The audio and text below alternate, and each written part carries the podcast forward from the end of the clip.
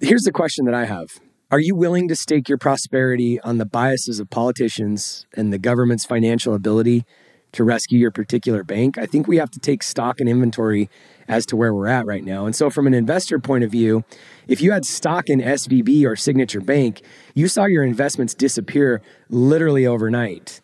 Now, I'm not talking about the depositors that were shored up and guaranteed, I'm talking about the investments.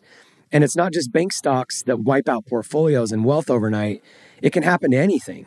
Are you looking for freedom? Freedom from the daily grind and hustle? Or just finding a way to live the life you always wanted? Then join us on the Investing for Freedom podcast. Our host, Mike Ayala, will help you discover new ways to find freedom with tips, insights, and interviews. You'll learn the exact systems he's used to travel the world and live his best life. True success and happiness are all about freedom. And here's your roadmap on how to find freedom on your own terms. Welcome to the Investing for Freedom podcast. Here's your host, Mike Ayala. Thank you for joining me on the Investing for Freedom podcast. Prosperity has a poor memory and if your prosperity is in the wrong assets, it's especially a poor memory. If your prosperity is in something that can disappear overnight, then the likelihood of that prosperity disappearing overnight is pretty good. If your prosperity is tied to a bank, stocks, or a job, your prosperity can vanish when one of those things fail, which is why you're probably listening to this podcast. You're probably looking for more freedom in order to take that financial future into your own hands. And even if you have some of that, how do we, you know, shore that up and and uh, create a position where we're more fortified, if you will. So the recent turbulence in the banking industry illustrates my point exactly. March saw the collapse of two major banks. Not new news, but we're going to talk about this a little bit. The second and the third largest collapses in banking history. The third was on the verge of collapse before being rescued by some larger banks. It all started with the collapse of Silicon Valley Bank, as you know, SVB on March 10th, followed by the collapse of the New York based Signature Bank a few days later. And there's obviously a bunch of reasons why all of that happened. But the reality is, it's the system that we live in that's been built upon and built upon and built upon for a long period of time. Um, that is, you know, it's inevitable. We're we're gonna we're gonna continue to face challenges, and at some point in time, we really have to begin to question uh, the system itself, which there's not a whole lot we can do about, or make sure that we're getting on the right side of it. The SVB collapse was the second biggest failure, and the Signature Bank was the third biggest failure in U.S. banking history. These were the biggest bank failures since the financial crisis of 2008. And after the collapse of SVB and Signature Bank, a third bank, First Republic Bank, was on the brink of its own collapse before the group of the nation's biggest banks stepped in to shore up its deposits, including JP Morgan Chase, Bank of America, Citigroup, and Wells Fargo.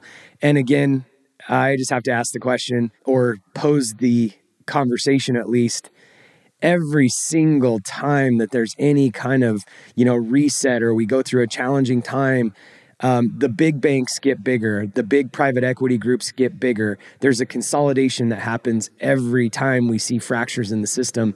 And there's a part of me, let me put my tinfoil hat on for a second, um, that thinks that maybe, you know, some of this is designed when you look back to when, you know, the Federal Reserve was created, uh, which coincidentally also coincided when with income tax being set up, which also coincidentally coincided with the Great Depression starting. And then you just look at these different points over time. It's just weird that, you know, these consolidations seem to happen. And so is it just smart people taking advantage of the times? Maybe, which I would just challenge you as we're talking about this. Maybe you should consider, you know, what you need to do to take advantage of the times that we're in because maybe that's all it is. Maybe these guys just are positioned uh, maybe they're just really smart and they take advantage of whatever comes, or maybe there's you know some bigger thing happening behind the scenes.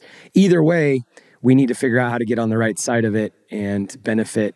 Uh, and if nothing else, again, you know, make sure that we're not in a position to lose our stuff overnight. So, interestingly, it was the founder of JP Morgan Chase Bank, JP Morgan himself, who staved off a couple of bank crises in his own time by shoring up the deposits of fellow banks on the verge of collapse in the early 1900s. So again, history repeats itself. The big just keep getting bigger.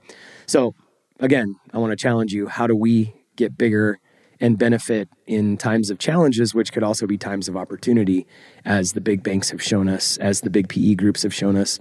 Um, the big just keep getting bigger. So the collapse of SVB started with a run on deposits when its depositors lost trust in the bank. Its depositors sensed trouble when the bank offered the sale of $20 billion of securities to mitigate a sharp drop in deposits. This raised red flags among customers and started a run on the deposits. Customers withdrew their funds, investors dumped its stock, and the bank was bust by Friday morning with many employees facing job loss. What's crazy about this, too, is that, you know, a lot of this was caused by um, the bank itself being invested in longer term, you know, treasury bonds and um, MBS type stuff that, you, you know, and again, I don't want to get too off on this, but if they're invested in longer term bonds that were paying, you know, 2%, 3%, and then the bond rates go to 4% or 5%, nobody's going to be buying those. And really, there's some rules in the tax code that these guys, well, people in general don't have to report um, unrealized losses. And so even though these bonds are not worth what they were, until they sell them at a loss, they don't have to report that. So when these you know, banks, SVB specifically, were invested in longer term, you know, five year, eight year, 10 year bonds. And, and people find out that they're actually insolvent. That's where the, the run really happened. But, um, you know, a lot of this is being caused by the same system that was cheap money for so long. And now we're raising interest rates. I, I think we're going to see more of this. But nobody like JP Morgan in 1907 was obviously there to rescue SVB and Signature Bank, and so the government pledged to make all the depositors whole beyond the FDIC insured maximum of 250,000. Perhaps no private party came to the rescue because they didn't believe in those banks, the viability of those banks due to the risky nature of their businesses. And by the way, I'm not blaming uh, this on the Fed or the system itself. You know, the bank has plausibility in this, obviously.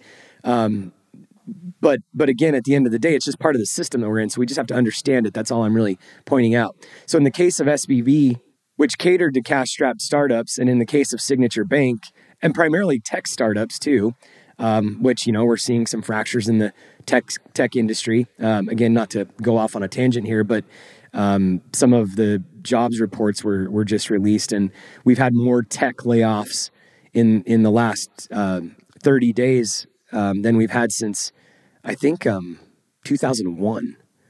So, you know, things are getting interesting. Now, that being said, too, it's on a number by number basis. And I also believe that there was probably, you know, 10, 15, I, am not making this number up, but I don't know how many multiples of tech hires were, have been made since, you know, 2020 and the tech explosion that followed COVID.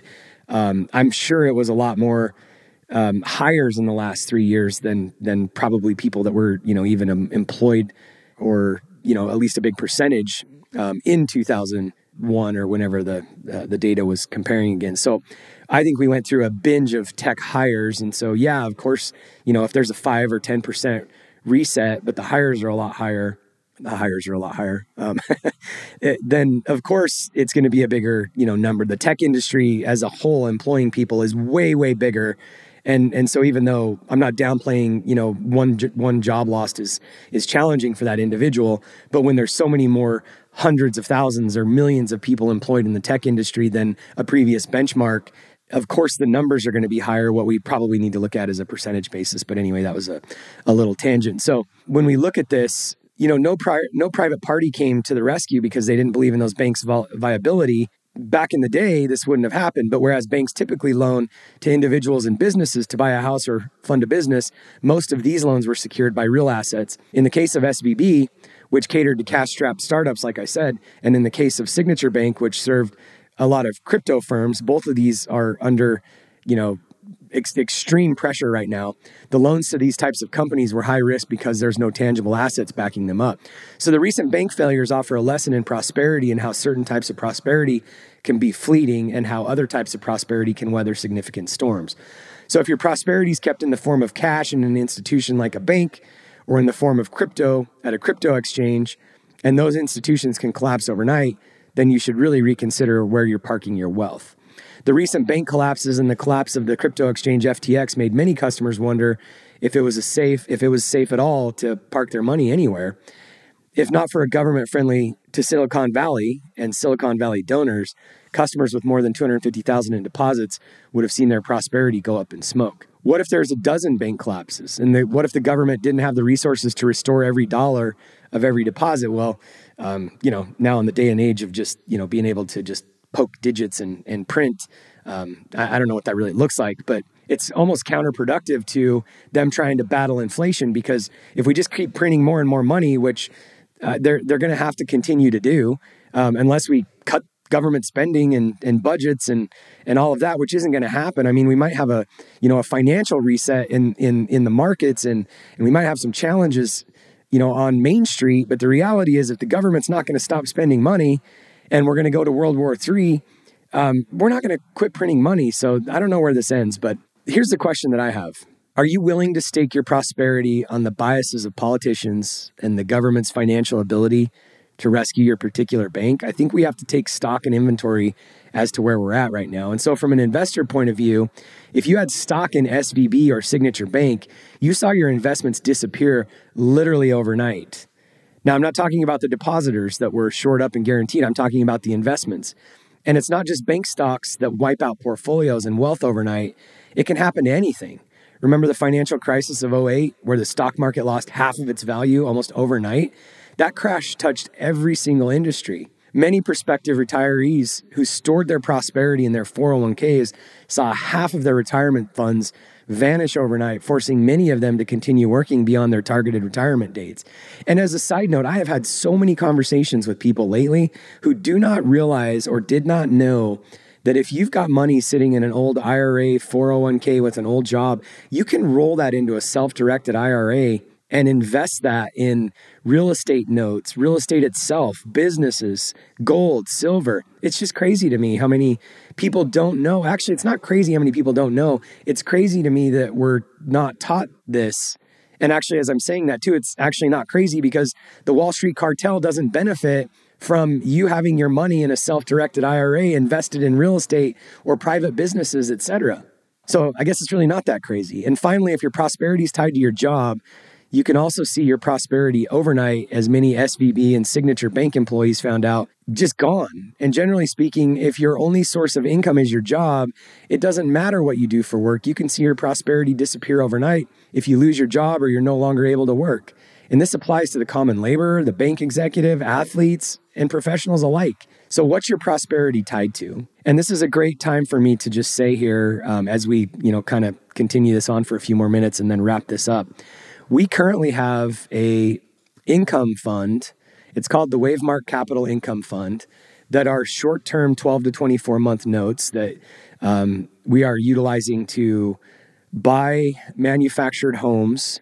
And again, they're 12 months note, 12 month notes paying 12%, 24 month notes paying 24%. They're guaranteed by the communities that we're lending to. And they're also backed by a title to a home once that home is manufactured and shipped. Um, this is a great example of something, uh, well, nothing's guaranteed and nothing's recession proof. This is a great recession resistant, shorter term investment that's beating inflation. And if your investments right now, you know, there's market funds right now that are producing basically tre- treasury funds that are producing, you know, four and a half percent. But if inflation is seven, eight, nine percent, so they're saying six point something right now, I don't believe it. Um, if inflation is even, let's just say it is six and a half percent, and you're getting four and a half percent, you're technically losing two percent on your money by having it sit there for six months or 12 months. And so there are um, investments out there right now that are backed by real assets that are beating the market. If you're interested in that, text me the word passive to 480 531 7519 or shoot me an email at mike at michaelayala.com. Just tell me you're interested in, uh, you know, investing. Um, but anyway, what is your prosperity tied to? Smart investors don't hang their prosperity on something that can be fleeting. They seek out assets that are tangible, lasting, recession resistant, and that generate a passive income that can compensate also for a job loss or a reduction in, in income. So, what do these assets look like? Not stocks that can drop in value overnight. It's alternative assets not traded on a liquid public market that smart investors allocate to protect their prosperity.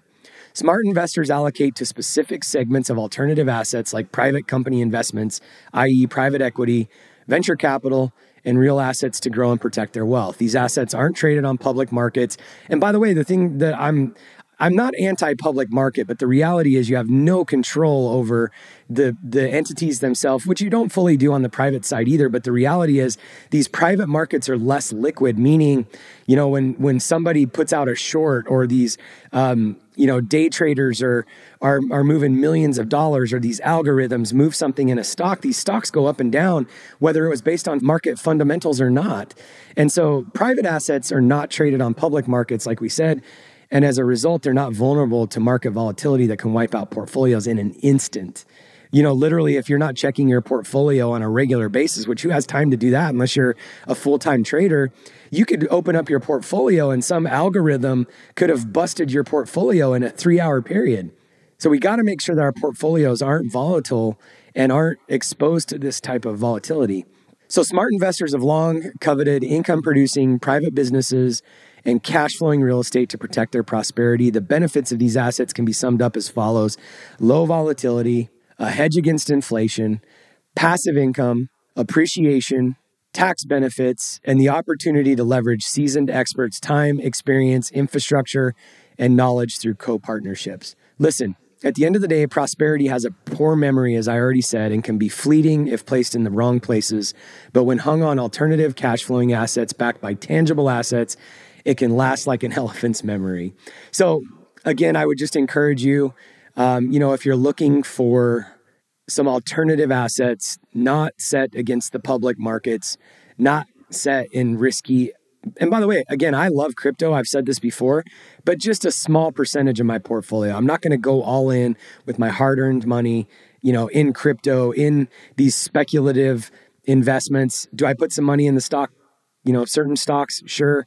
Um, but again, I do that through a self directed IRA, self directed 401k, actually, in, in, in my case, I'm a self directed qualified retirement plan.